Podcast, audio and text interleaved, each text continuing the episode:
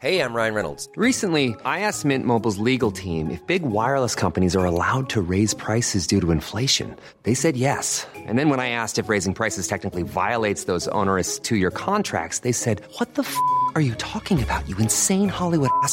So to recap, we're cutting the price of Mint Unlimited from $30 a month to just $15 a month. Give it a try at mintmobile.com slash switch. $45 upfront for three months plus taxes and fees. Promo rate for new customers for limited time. Unlimited more than 40 gigabytes per month. Slows. Full terms at mintmobile.com.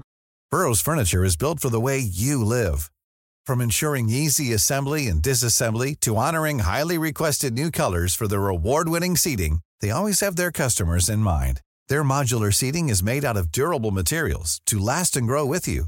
And with Burrow, you always get fast, free shipping.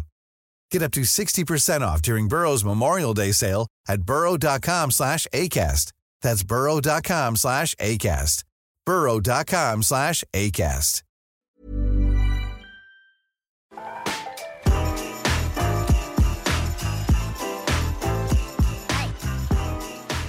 Kia ora and welcome to the Aotearoa Rugby Pod after a Rugby World Cup final where South Africa once again scaled the heights and made it to another title, the best team in Rugby World Cup history. Four titles, well done to South Africa. They did what they had to do.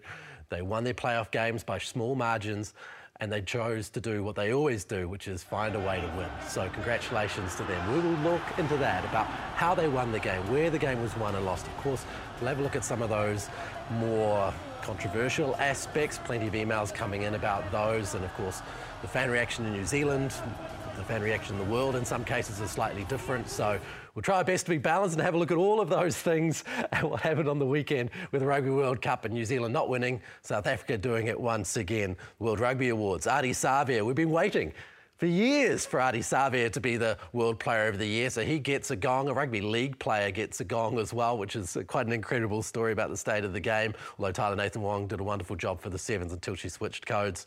And of course, Farrell got the Coach of the Year, not the Springboks coaches who went all the way to the title. Interesting. So, plenty to talk about, including the WXV. So, stay tuned with us throughout this episode. Of course, next to me, James Parsons. Jipper, you've recovered. Yeah, yeah, recovered, recovered. Uh, tough, tough uh, morning, but I think you're right. I mean, the, this South African side is going to go down in history. You know, we look at the All Blacks that did 2011, 2015 this team um, will go down as, as their heroes as those players have done for our nation. So um, an exciting time for, for the country. We know how much rugby means to the South African public, so they'll be wrapped. It really was, and you could see it. Um, and the text message I received out of South Africa, you know, the celebrations are huge, and the meaning for them is they go through load shedding and, you know, the things that they go through in that country that we can't even imagine in New Zealand. Um, it's Yep. been quite amazing. Well, I, I live um, on the North Shore, which has got a heavy South African population, and, and going through uh, Browns Bay, you said there's a lot. And I mean a lot of South African flags, and uh, they certainly uh, this started the celebrations well and truly early. Yeah, yeah. Ubering home, I hope. Little South Africa, Browns Bay and the North Shore. Good place to go and uh, have a braai. That's what it smells like good there on the butchers. weekend. So, joining us, of course, as well from Japan, Bryn Hall, in the middle of his training camp. It's tough times over there, but you got up in the middle of the night, you watched that game, Bryn. Have you recovered from that? Now I haven't I haven't recovered mentally and I haven't recovered like physically with our camps that we're going through at the moment. So for all the Japanese viewers that do watch this, um, I'm getting a very good understanding of what these Japanese camps are like. So we're into our sixth day of our 14th day camp and um, it's been very, very, very challenging, but um, great to be able to kick with, connect with our, our company workers and our men. But um, yeah, got up at four o'clock, Ross, like the most of New Zealand did. And yeah, we'll touch on all the kind of um, conversations around that. But yeah, obviously the South African team, if you're talking around the gauntlet that they had to go through to get that World Cup win, um, you could arguably say they're the best team ever to go through a World Cup stage and what they had to go through to get that that championship. So, yeah, gutted as a Kiwi, but um, the bigger picture, uh, yeah, South Africa well deserved in in winning that World Cup. To you, above all other things, as a person who's been talking about discipline and goal kicking for weeks, and that being the winning and the losing of the game, it's quite clear that you were right. Yeah, I, I, we knew that points were going to be crucial as you got to the latter stage of this Rugby World Cup, and and you, I mean, I've pushed Pollard pretty heavily uh, when Libbok was in there that he needed to be in there purely because he can kick goals and, and win you tournaments, and it proved. You know, every opportunity he got, he, he took. Um, I think the, the actual winning of it, though, was their defence. Like, the, the amount of ball the All Blacks had and only to score one try is actually quite amazing. Like 62% possession, 62% territory. They forced uh, 19 turnovers, and I do put that down to that rush defence and putting skill set under pressure because the All Blacks created a lot of opportunities. We just couldn't get that last pass to get us, I, I suppose, legally across the line. Like obviously, mm. got across the line with Aaron Smith, but that was that was called back. But they kept the Kiwis to 31% game line percentage. You know that that's the lowest they'd had of the tournament. So all these sort of effort areas, and I think it was led by uh, Pieter-Steph du Toit, but I thought uh, Deon Fourie as well. Um, he was the second top tackler and. I, almost, I think he was the performance because he was put in so early in such a crucial position that he hasn't had a lot of experience in international rugby, and he just played a blinder. I felt. Well, around the field he was good. He did his lineouts were wobbly, but then yeah, they were took, Codie Taylor's. They took um, easy options for him though, which was yeah. as, as easy as possible. But they weren't looking to play, so yeah. winning the lineout ball at the back, it didn't really matter to them. It's yeah. like let's just win it and kick it. Yeah. You know, because if if we had 62%, then you know obviously they had 38%, and out of that 38%, they still kicked more times, so 36 kicks to our 35. So they pretty much just got the ball and kicked it. Mm. They didn't look to, to, I suppose, get into their attacking rhythm, which we know they're capable of. But they came with a game plan, they executed, and they they won. Interestingly, Bryn, out of every team that won during the playoffs, there wasn't a single winner who had dominated possession. Yeah, well, it just shows, I, I, guess, you know, we talk around defense wins championships, and a lot of times Drippers brought that up when they, whether it's Super Rugby. Even the, the All Blacks boys talked around defense winning championships. And look, you look at the amount of not just the defensive pressure they put on, but the contact areas that their forward packs were able to put on. Look, you look at that Pieter-Steph toy on Jordie Barrett early on in that game, right in the transition area, and it's pretty much you're going mano a mano, and he just absolutely smokes Jordie. And Jordie obviously is tough in himself and was able to be able to get over the advantage line, but Pieter-Steph and that forward pack were just able to win consistently, keep winning collisions. And to the credit of the All Blacks in that first half, I believe they did try to play a little bit. They tried to get to eight to nine phases, but through that good defensive pressure, along with the wet weather, probably helped the South Africans to be able to put us under pressure. And then, you know, I think positively for us, we then tried to go to our kicking game. Look, we went to 35 kicks, just one less of South Africa. So we actually had that game management side of having the plan B to try and um, have that game management side of the building pressure off our kicks. 19 turnovers compared to the nine turnovers of the South Africans. And they also had seven turnovers defensively at the breakdown, who I thought in the last 20 minutes, Kwagga Smith coming on and having three turnovers was massive for them. So that 7 1 split that we talked about and everybody's talked about, I think it paid massive dividends in that back end of the game with the likes of Kwagga and that forward pack coming on to finish off the game. Yeah, it was risky though. Like, I'll tip my cap. That was a bold play because if there was an injury in the back, especially in the wet weather, it could have been quite damaging. It didn't happen. I did. I do think though there are other times we could potentially, if we looked at, um, you know, we kicked to the corner, which I like. That's our DNA. That's what we're about. But you know, maybe could have we taken the points then and then Jordie Barrett's one wasn't as necessary and then gone to the corner just for, you know, how challenging that kick was. There's many things you can, oh, captain hindsight, you can, you can go back and look at, but um, I do think the defence, and, and they didn't allow us to enter the 22 a hell of a lot. We only had 22 rucks of 120 in our 22. Other than that, between the 22s, 84. So we played a lot of rugby you know, not in that sort of, uh, I suppose, that, that kill zone or that war zone that teams like to call it when they get in there in their own 22 where you really want to execute and, and take your points. So, um, you know, that, that was a big part. And when you see the turnovers 19-9, like obviously the All Blacks were always going to have more because they had more possession, but it was how they were forced and it was through brute, um, you know, physical dominance in the tackle or their line speed. Mm. I thought their midfield did a great job at, you know, really shutting down those outside channels to, you know, not allow guys like Will Jordan and Moxley to have a massive impact on the wide channels. I know they came in and got involved around the ruck, but not as much as we've seen previously. Jesse Kriel is interesting because, you know, there's so much talk about Lukhanyo Am, but really, Brenner, Jesse Kriel through this World Cup has been a man mountain for South Africa. Well, he's experienced as well, isn't he? You know, he's been around for a very long time, and, uh, and a lot of those players you'd have to think in that South African team are, are, very experienced at the previous World Cup, and then coming into this 2023 World Cup, and yeah, I think his connections just spot on. I think, man, the the defensive pressure that Jesse Kriel and their outside backs putting pressure on our ball carriers, especially when our outside backs are trying to get it to the edge, um, was pretty out was pretty outstanding. I thought, and I think the weather dictates that a lot. When it's wet, Jip, you know, it's been able to, you know, it's that split second more defensive that the defensive effort is a lot easier to try and um, stop the attacks. But yeah, the connections in and around the the the outside backs, even with the loose forward edge with Pieter-Steph du Toit and the and Siya Kolisi when they're in those positions, they were all on the same page. And just the effort areas, effort areas, sorry, they were just they were men possessed. They were just up, in your face up and uh, up again, and they just worked collectively as a unit for the whole. When they were on fifteen on fifteen, and then when the bench came on, they added the exact same impact around the effort areas and you know won the World Cup that way. I have to say though, like we put ourselves in a position to win that World Cup. Mm. Like I don't, yep. it's not all dominance and um, you know a, a, clear easy win. Um, you know it was hard fought for South Africa. They came in with a plan, they executed it, but um, you'd, you'd have to say all the things Bryn just mentioned, but you know, like it'll be one we probably feel that got away because we put ourselves in a position to win it, but our execution didn't allow us to take it. There was an element where you felt like they were going to come over the top, and then they didn't. And the statistics say that the All Blacks only scored three points across the quarter, semi, and final in the last 20 minutes. And how do you win a close game? How do you win a close final against a team like South Africa unless you can figure out how to score points in the last quarter? Yes and no, because like if you use the Ireland game, like because we got off to such a hot start, it actually put the pressure on Ireland to chase, which then allowed us to defend and you know not mm. defend your lead, but you know I do think you know you look at the stats, 207 tackles to 82. You'd think the team that makes 82 would win, but time and time again we've seen in rugby the Crusaders have made a business of it, tackling over 200 times and winning games. So sometimes you're better to not have the ball um, than have it. So I, I don't yeah, I don't read too much into that because we put ourselves in positions to take points in the last quarter.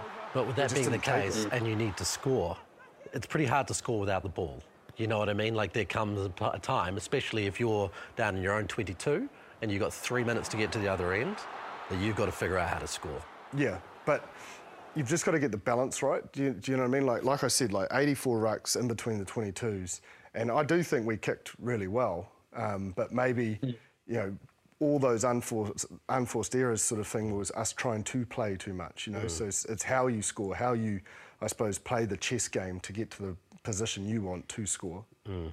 If that makes sense, probably not. You look at the South Africans. A bailout was a drop goal. Mm. You know, eight to nine phases. Whether we, you know, we missed a a shot in and around having a go at having a drop goal because what it does do it takes away that turnover element you know you're going in that no no man's position you're not really in your shape they're winning the, the collision area there's 40 men on your feet i think the south africans it's a, it's a very good ploy that i feel they do and the northern hemisphere teams do that if you're going nowhere in that half you can reset take a drop goal if you get it it's three points beautiful and it's almost demoralizing Jip, I believe, as a team as well. You've defended so hard for that eight to nine phases, and you, you still walk away with three points as the opposition. So maybe there's an that's an area we could have gone in in that game, like Dan Carter did in 2015, just dropped back in the pocket and got a and got a drop goal. But you know, like you said, Captain Hindsight's great, isn't it, Jip?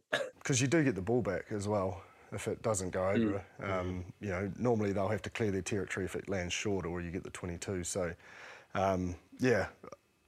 I still, yeah, I, I, don't think we'd change our tactics because we gave ourselves the opportunity to win it. We just didn't get the three points or we didn't get the conversion. So, um, mm. You know, like, and you talk about the effort areas of the, the Springboks. Well, that charge down of Ardie Savea's, you know, like, we, we delivered a lot on our effort areas as well. And um, I think it's a game they can be really proud of. To go down, lose your captain, red card, and stay in the fight um, and yeah. grit, determination. It's, it's, they can, I know that it's going to be hurting, like it's hurting all of us, it's hurting the country, but man, it was a pretty valiant effort mm. in, the, in the circumstances.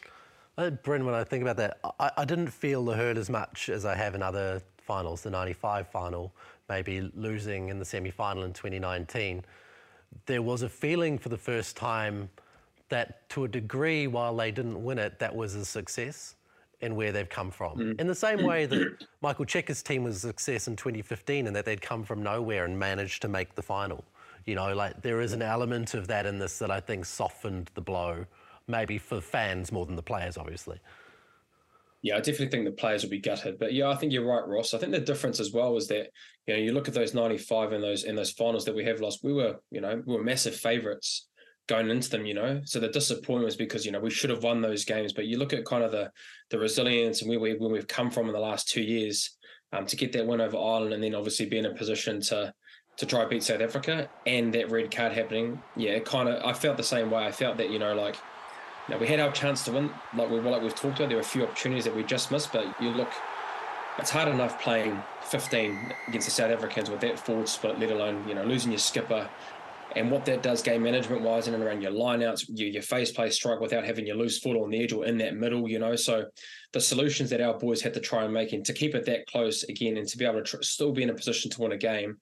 Um, yeah, I was pretty proud, you know, after that game and thinking, man, that is one that's got away. But at the same time, to get in the position where it's 12 11 and the South Africans still just just beat us after that, um, yeah, I was I walked away pretty proud watching our boys and the growth that they've shown in their last, especially the last two years under Fozzie and that player management group and as well. I thought, and man, I thought Sam spoke so well afterwards. You know, like mm. that was a hard night um, for him personally, but the way he said, "Look, we've seen it," you know, and he copped on the chin. You know, like mm. there was no excuses.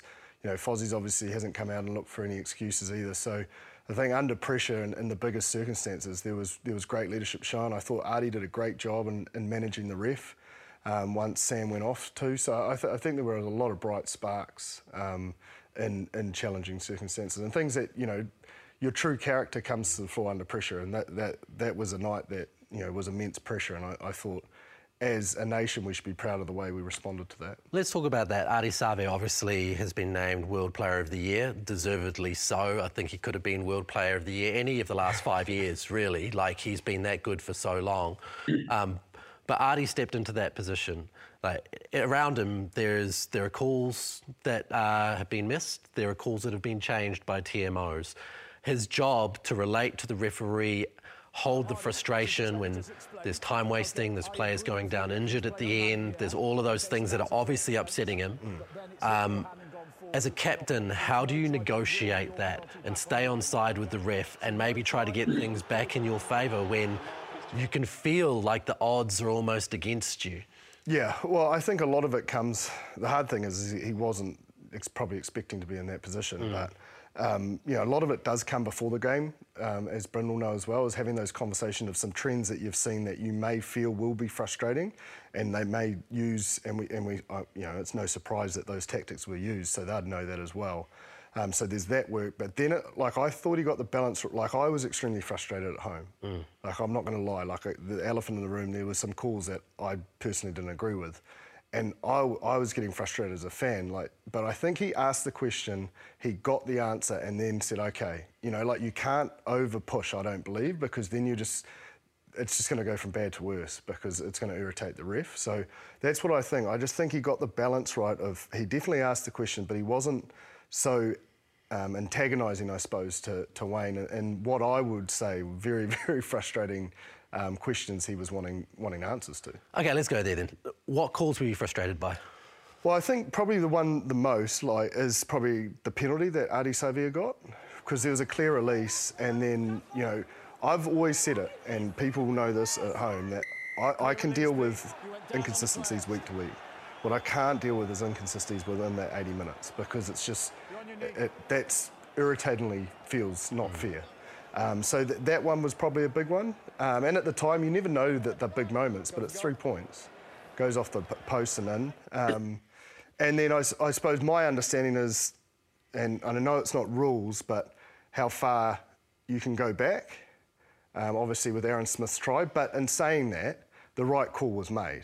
Mm. And I think you made that to me as like, oh, it's frustrating. You're like, yeah, but what, what's the, where's the balance? Like, do we want the right call? Um, and I, I struggled to answer that um, because I am obviously wanting the All Blacks to win and wanting that try. So, um, and then and then I suppose just the I, don't have really have that much of a problem with Wayne Barnes, but just how much the TMO got involved.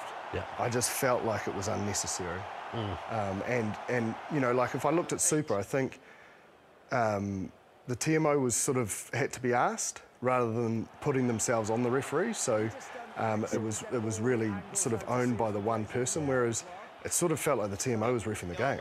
Yeah, yeah. There's uh, as part of the World Rugby guidelines, they refer to a team of four, TO4, which is a reference to the referee, the two assistant referees, and the TMO working as a pack. So there's definitely within the guidelines been a certain amount of responsibility put on, put on all of them to make calls together. So the idea that the referee is the sole judge has kind of been thrown out the window, and in some cases it works, and in others it doesn't. Um, to refer to a couple of things you've spoken about, just to, to put it on the table when we talk about that try to Aaron Smith and the fact that they went back four phases, there is actually a World Rugby TMO guideline that says where match officials believe a clear and obvious infringement may have occurred in the immediate two phases of play leading to a try being scored or in the preventing of a possible try from being scored. So, two phases of play is the guideline, but that's a guideline. That's not part of the rule book.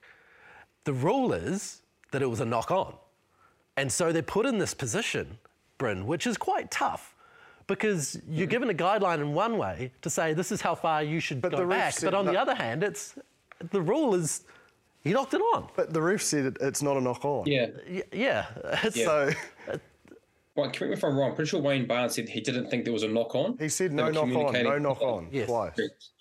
Um, and then obviously you go past the four phase count and then they end up scoring. But for, yeah, for me personally, it was it's tough to see as a New Zealand supporter, but the right decision was actually made. And if that was around the other way, we're like, man, like it should be going towards the All Blacks side. So for me, the consistency and getting the right call, especially in a big game like that, I actually don't really have a problem with it. It's great if the All Blacks are able to score with that. Um, and there was obviously the guidelines. If we keep it to two phases, then you know the All Blacks score because it went over that threshold. But for me personally, that was actually a good call. Like they actually got the right call. It's not good, not great for us for us Kiwis, but you know it was the right call. And to come back to Jip's point as well, like yeah, I just felt that this isn't this isn't a, is, isn't an excuse that the South Africans won the game, but I thought the TMO was just it was always a, it was always in the game. You could always hear them. There was always the communication around it, and so. I know the TMO can see everything, but you know, at the same time, the refs and the assistant ref- referees, they should they have the feel for the game, and the TMO should be maybe just asked when we need that kind of when you need that call, for example, that knock on or a head high that you know that that, that, that, that the TMO is seeing. They shouldn't be coming in every so often and little plays that the the feel of the game that the refs should have. And if it's a mistake, it's a mistake. But it's not a it's not a big one. It's just a small mistake that's kind of been made, if that makes sense. And it's not like Wayne Barnes is a junior ref. Like he's pretty experienced. And then I was so I asked myself, is how often do I notice the TMO in the lead up? Hardly any. Like in any of those big test matches, you hardly heard from the TMO. It was controlled by the man in the middle and controlled really well. Yeah. And yes, there were some things missed, and, and you know for both sides uh, in the winning and losing of those games. But you didn't. They didn't factor, and it was like the big moment. I felt like we'd finally got a lot of people talking positively again about the game. It was, you know, a really exciting tournament, and I hope it just doesn't take the gloss off what I thought was a great Rugby World Cup. And and yes, it probably wasn't the most entertaining final, but it was tense. Uh, it was it was tight. It was, was- close. it was It, created theatre. Yeah.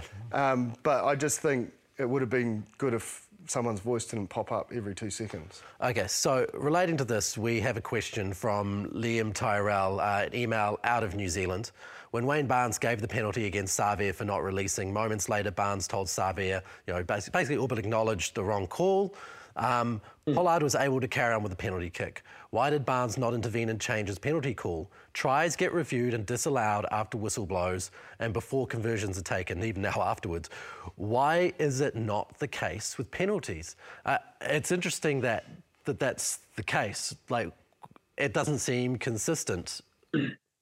Yeah, but I suppose for me, I, I've just gone on a rant about saying less, less TMO action. Yeah. If I'm to jump on this and say that's overturned, then I'm going against my first argument. So I, I just think it should be up to, and there's the pressure and the responsibility to be consistent on the referee in the middle. Hmm. It's it's no different from players, Ross. You know, like players make mistakes in games. We talked around the turnover rate with what the mistakes were from both teams. Refs are going to make mistakes, and you can live with it. And the fact that Wayne Barnes was able to acknowledge that to Ardie, and I know it's not great because the three points are there, but if a ref can acknowledge that, you as a player right then and then can like, yep, sweet, right, I got the right call there. But when there's that 50-50 and the ref doesn't come and acknowledge it, which, you know, probably a less experienced ref would do, but credit to Wayne Barnes, he went up to Ardie and said, I got that one wrong. And as a player, you just walk on and move on. That's really it. Well, he's got the capability to reverse that call. Yeah, sure. Um, and and Yeah, when, but I listen, to when, be I honest, though, listened, but- when- when I listened back, he, he didn't actually say sorry. He said, sorry, I saw something different at the time. And Yeah, so but- he but was sticking by his call. Yeah, but like there's there's so many instances where like the refs get it wrong. You know, Yeah. there's going to be so many times. I think don't he knows he will got get- that wrong. But if he saw it up on the Yeah. screen, Why didn't he do? I think Because that's what the question is. Why yeah, didn't he do? why didn't he do something about it? Um, so if that's the case, Bryn, my question to you is, is it time for a captain's call? We saw it in Super Rugby for a little bit. Is it time in a big moment, they have it in cricket, where you can go as a captain and say, look, this is the one call a game which I need to make. I want this reviewed again. Here is my argument for why. Go and review it.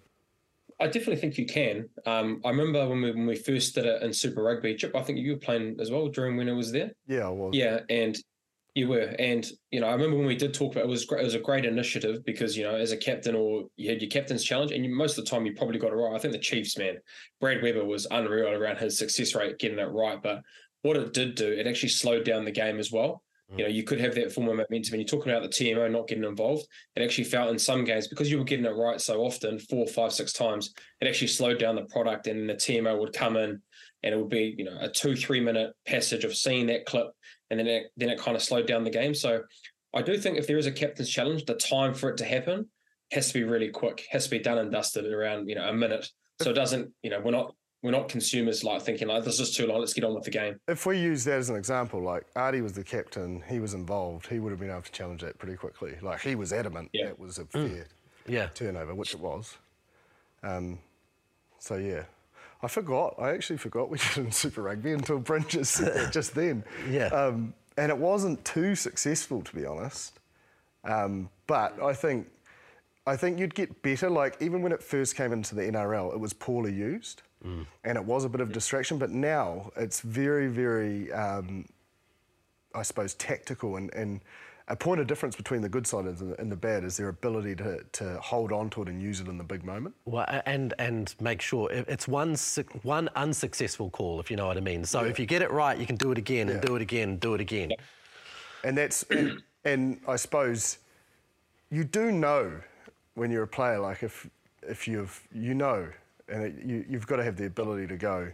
Yeah, I'm good on this one. There are some, I've seen some players be pretty confident, and then it's quite the opposite. But What I do like about league as well is that it's a ten seconds. You've only got ten seconds to make your call. yeah, You know, so it doesn't. You're not taking a very long time. So I think if yeah, that's another solution. I think if we do go down that that route, that it's ten seconds right then and there. Did you get it? Yes or no? And you go from there. One of the other ones, uh, we could go into Frizell's yellow, we can go into Sam Cane's red. They are what they are. We've seen those happen on and off through our games. The challenge is not to put yourself in the position where that will happen. I think the hard really, one isn't with it? Frizzell though. So I, I think Yeah. that's come about more so since Darcy Swain's incident Yes. with Quinn Tupaea.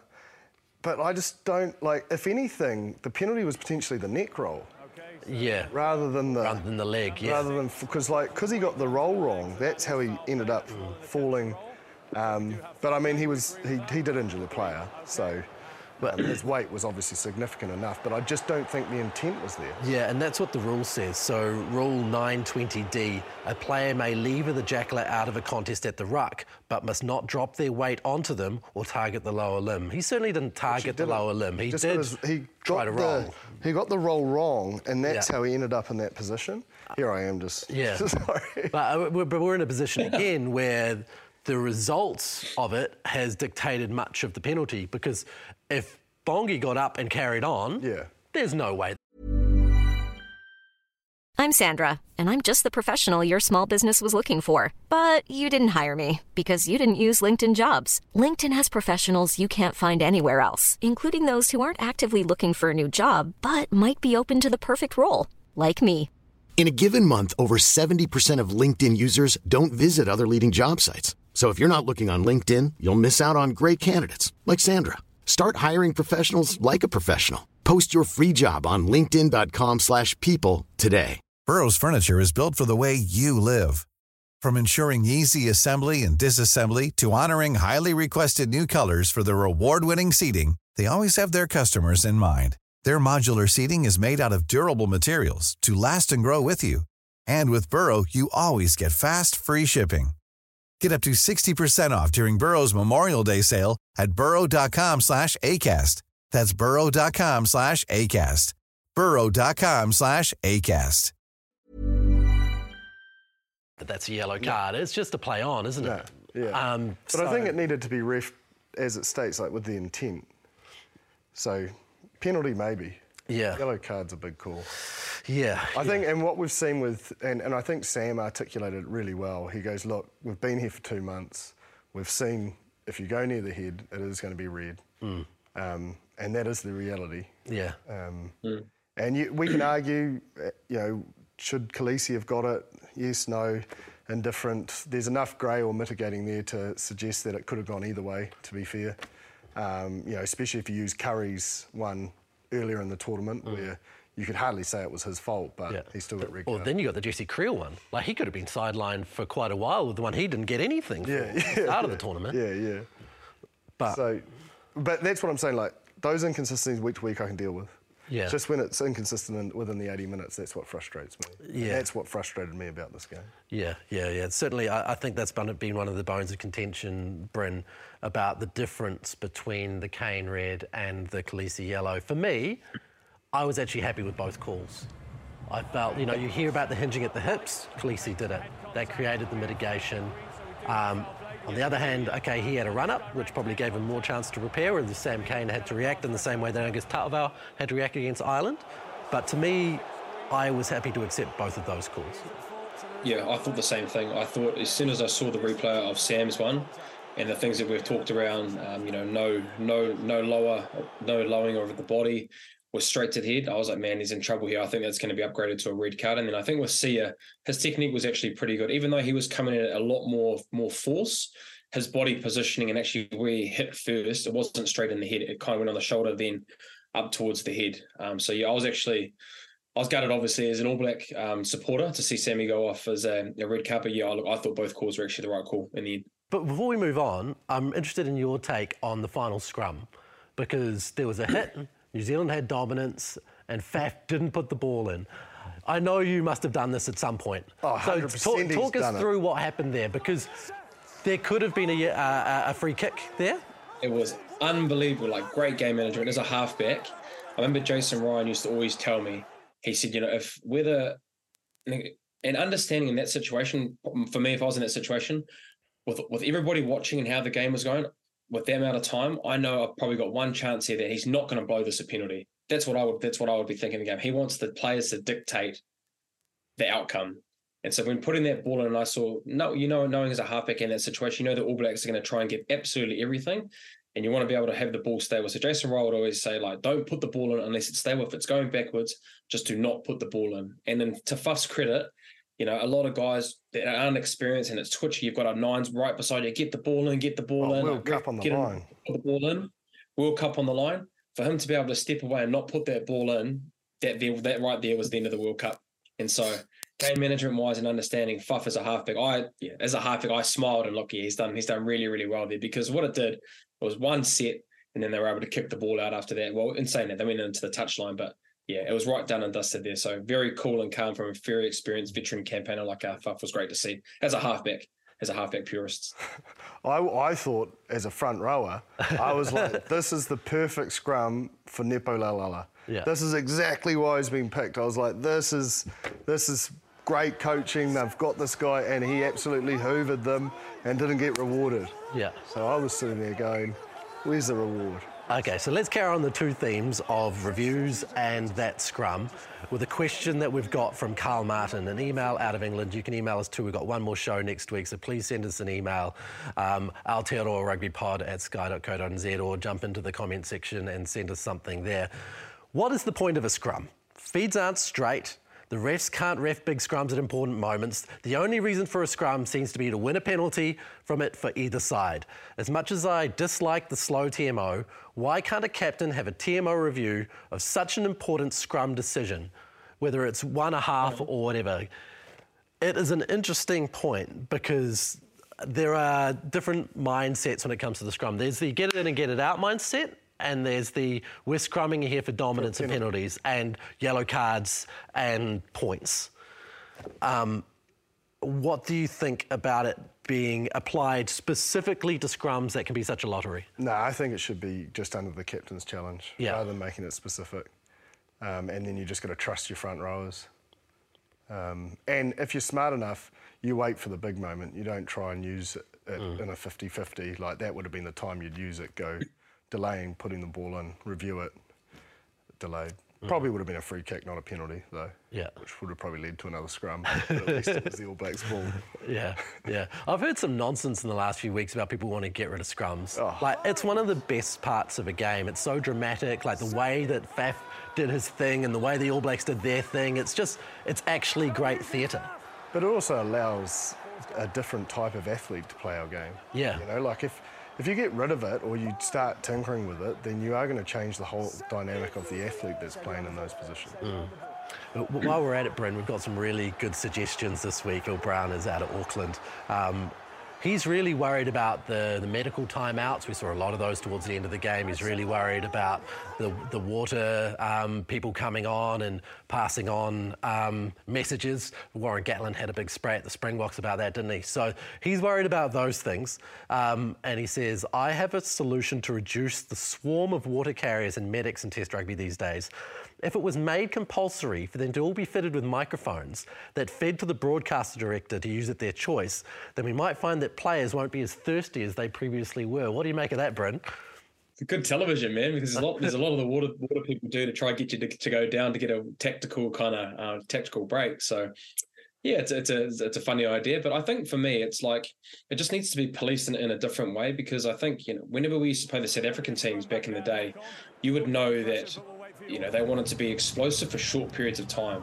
So, you know, they'll put a, a prop down, a lockdown, or a hooker down to be able to try slow down the game or you know a water carrier is coming on straight away and they're telling them to, to go down. There's a there's a secret code word that you have as a team and you could hear it from the south africans.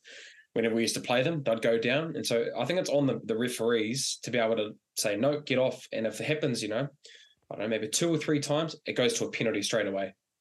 Because i think you know the back end of games we found whenever i used to play the south african teams especially the 50 55 60 minute mark to the 80th minute mark and especially if they're in front or it's really close they slow down the momentum of the game, and which is a great ploy. It's within the rules, and that you know it's, it's a it's a solution that they have. But I think if it gets to a point like that where the medics are coming on twice, maybe yeah, I think I think twice is enough to give the warning, and then it ends up just becoming a penalty right then and there. And then it, you know, I know as a player, and I, if you're a doctor or a medic or a physio or a, or a coach, you're like, get off the field. Like we don't want a penalty.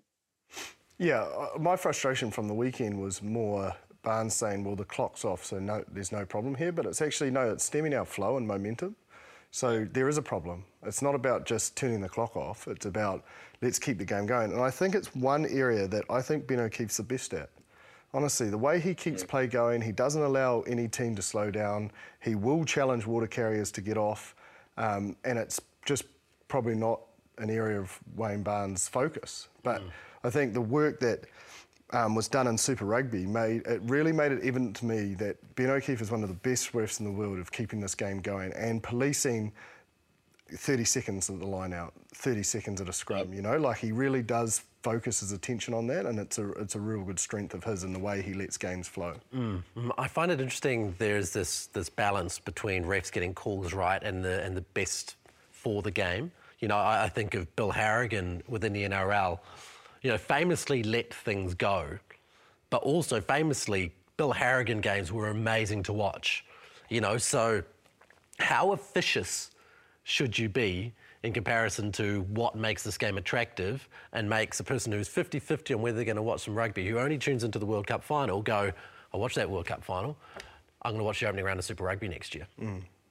Well, I think what league does is there is definitely a, a more of a focus to put the whistle away in the big games, state of origin, grand final matches. They let it be dictated by the players out there, but it's a lot simpler. So it's hard to compare. Yeah. Um, and that's why I always like, I like the idea of what happened in Super Rugby that the ref had to go to the TMO.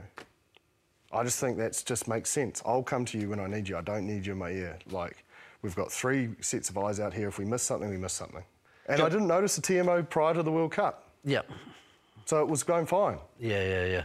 Yeah. I just think the You big still- occasion got the better of some people. Do you still think that with that mindset? But if there's something that's quite um, malicious and, and intent to be able to injure someone, like a red card or an elbow to the But in to the Super head, Rugby, in Super Rugby, in Super Rugby, if there's anything like that, you're allowed to enter.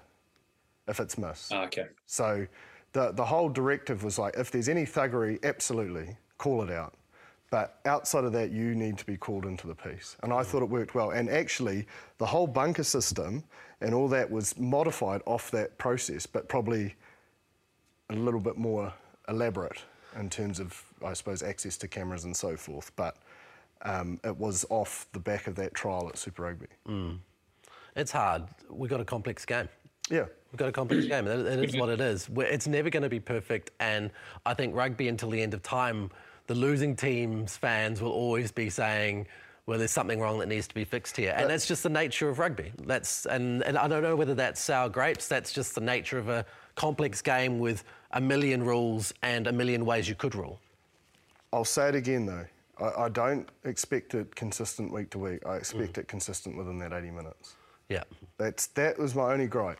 I, I, it doesn't bother me if we'd lost and it was you know consistent, but it just was inconsistent. Yeah, and, and even I got text messages out of South Africa, Bryn, and they were saying, look, our people, our pundits are saying this is wrong after the first half. You know, this is not the way it should be. You know, let the game play.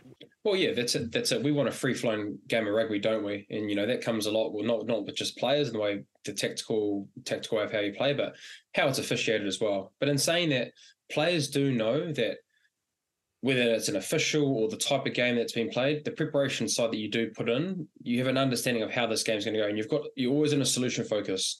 You know, if you don't, if you're not getting the calls right, what's your solution?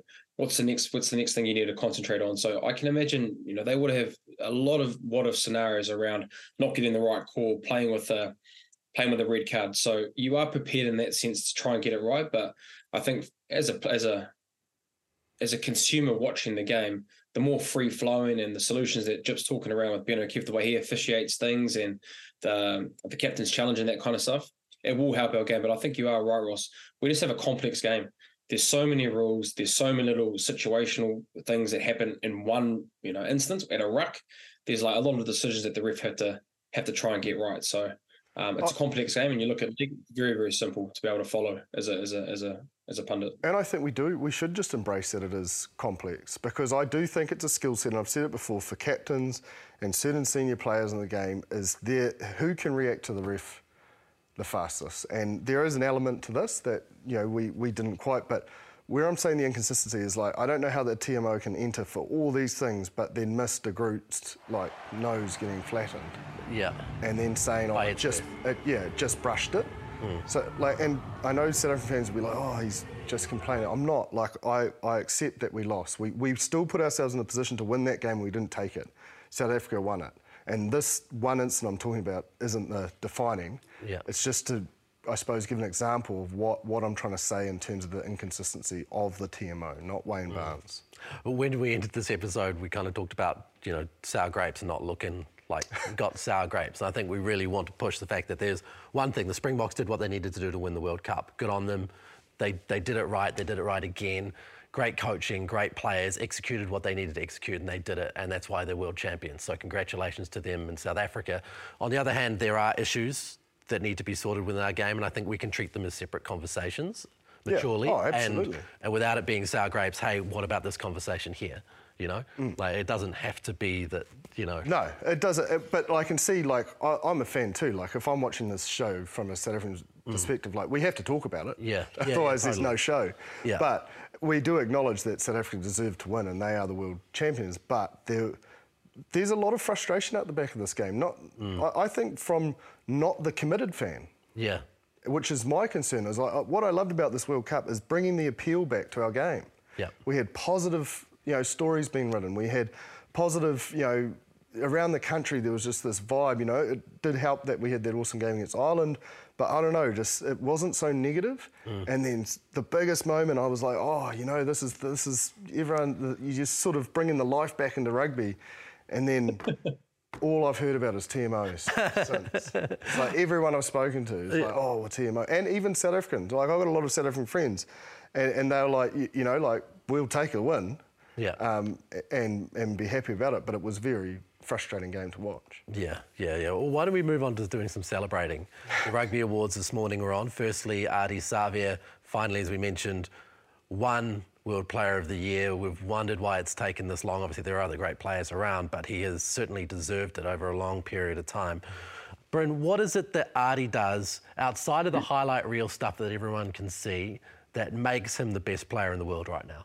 Yeah, uh, first and foremost, to have, a, have an award like that um, and be in conversations for multiple years, it's his consistency of the way that he plays. And look, he's not the biggest guy in the world. Like, you know, as a loose forward, he's not the biggest guy, but pound for pound, man, in contact area when he's when he's carrying the ball, one of his biggest strengths is he does he never dies with the ball. He's always pretty much you know and within that gain line, and it takes two to three guys to try and stop him. So that effort area around his ball carriers have been able to carry the advantage line is massive in this day and age, especially with the forwards. His his loose forward carries around his core rolls around the jackal work and being able to get crucial turnovers. Uh, in a lot of test matches early in the year, there were times that he, was having crucial turnovers on like you know stopping tries or stunting momentum in that way. And then I think he's he's grown. I think game management wise as lead as a leader within that All Black squad as well. You've seen his growth in his decision makings around big moments in games. You look at his leadership in and around going off Sam Cane um, for that final, right, asking the right questions, trying to um, get the best result for his team. And so, yeah, I think it's, it's just well deserved and the consistency as well to be able to. We think that you know he should be a two time winner considering how well he was last year. So yeah, for me, it's consistency of doing all those things that I've touched on. And um, and he's not the biggest man in the world, but man, he's got the biggest heart in the world for sure. His impacts on games, like that charge down for me, is exactly why mm. he is World Player of the Year. It's not the highlight reel stuff; it's his work off the ball.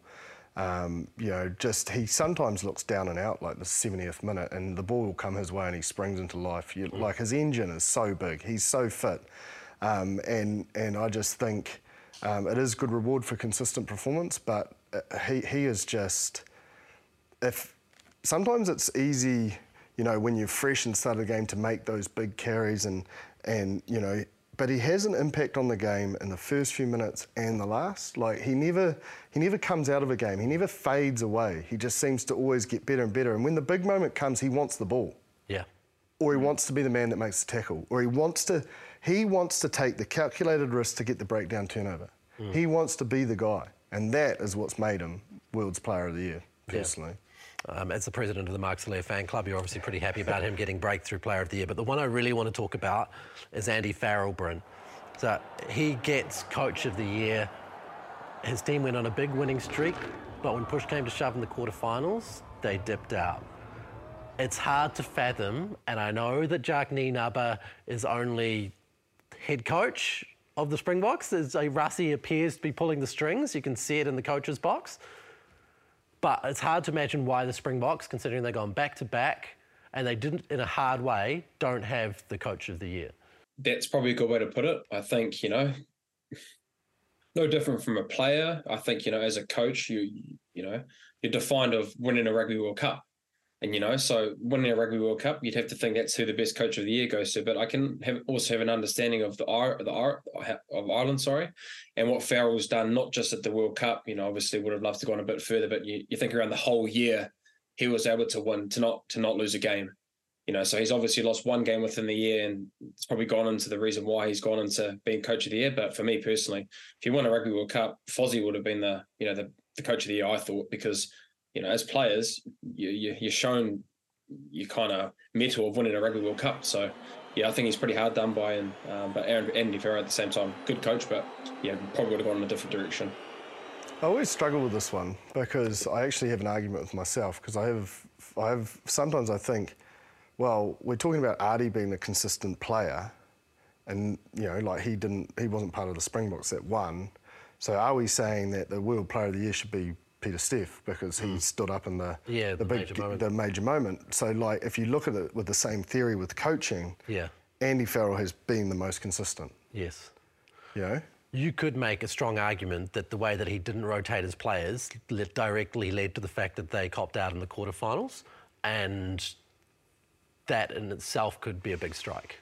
I think it would be too easy to say that's why they dropped out. Like I, I do think a lot of credit has to go to the All Blacks and the way what they brought to that game as well. Like I, it's kind of hard, but yeah, I, I see what you mean um, because the teams that probably rotated their squads the most um, made it to the final, albeit you know South Africa had a much more challenging road, so yes. looked a little bit more weathered than maybe the All Blacks did, and the style of game they play. But And, and to me, that's part of the reason why Nienaber, even though you could controversially say he's not the head coach, probably deserved it because of. Mm. I know this is why I argue both ways Yeah. myself. Like I don't know which way to go, but um, I- it's the same. God, I I've got to stop bringing up NRL, but um, you know, Andrew Webster wins Coach of the Year, but well, I, I don't know what more Ivan can do Yeah. with the Panthers. You know, for context, uh, the Panthers won three premierships in a row, and he's. I think he only got Coach of the Year once. Anyway, Mm. I, I don't know if there is an answer. The Women's Sevens Player of the Year was Tyla Nathan-Wong. And obviously, she played tremendously well. And for people who don't know outside of New Zealand, Tyla now plays rugby league.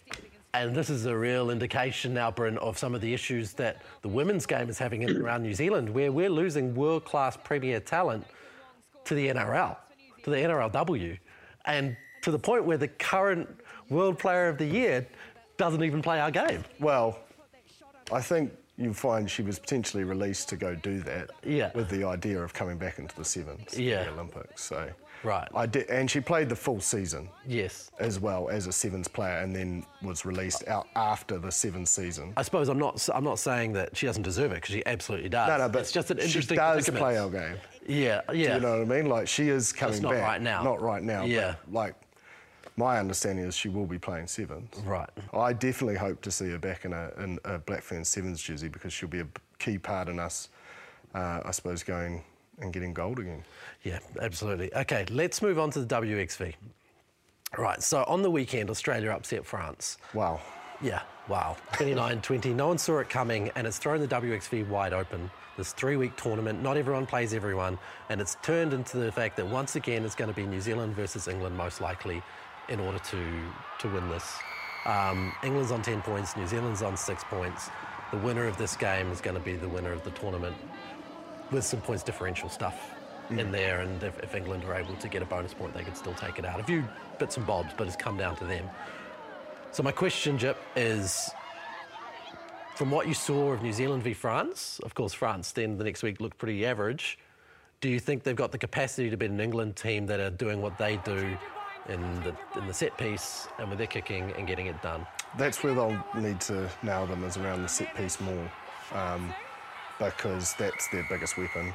Um, that's you know, and also probably the discipline not allowing them those easy entries. Uh, I thought we looked a hell of a lot slicker on the weekend against Wales. I think you know there was some amazing work um, in the back line of, of bodies in motion. I thought Paul was great um, in terms of her roving role. She got a nice little inside ball for a try. Um, obviously, Tui scored four tries, she scored three, so they found width on the edge, but they also found uh, an ability to sort of break through the middle of, of a fairly tight defence of Wales. So I, I'm confident enough that this will this will go close.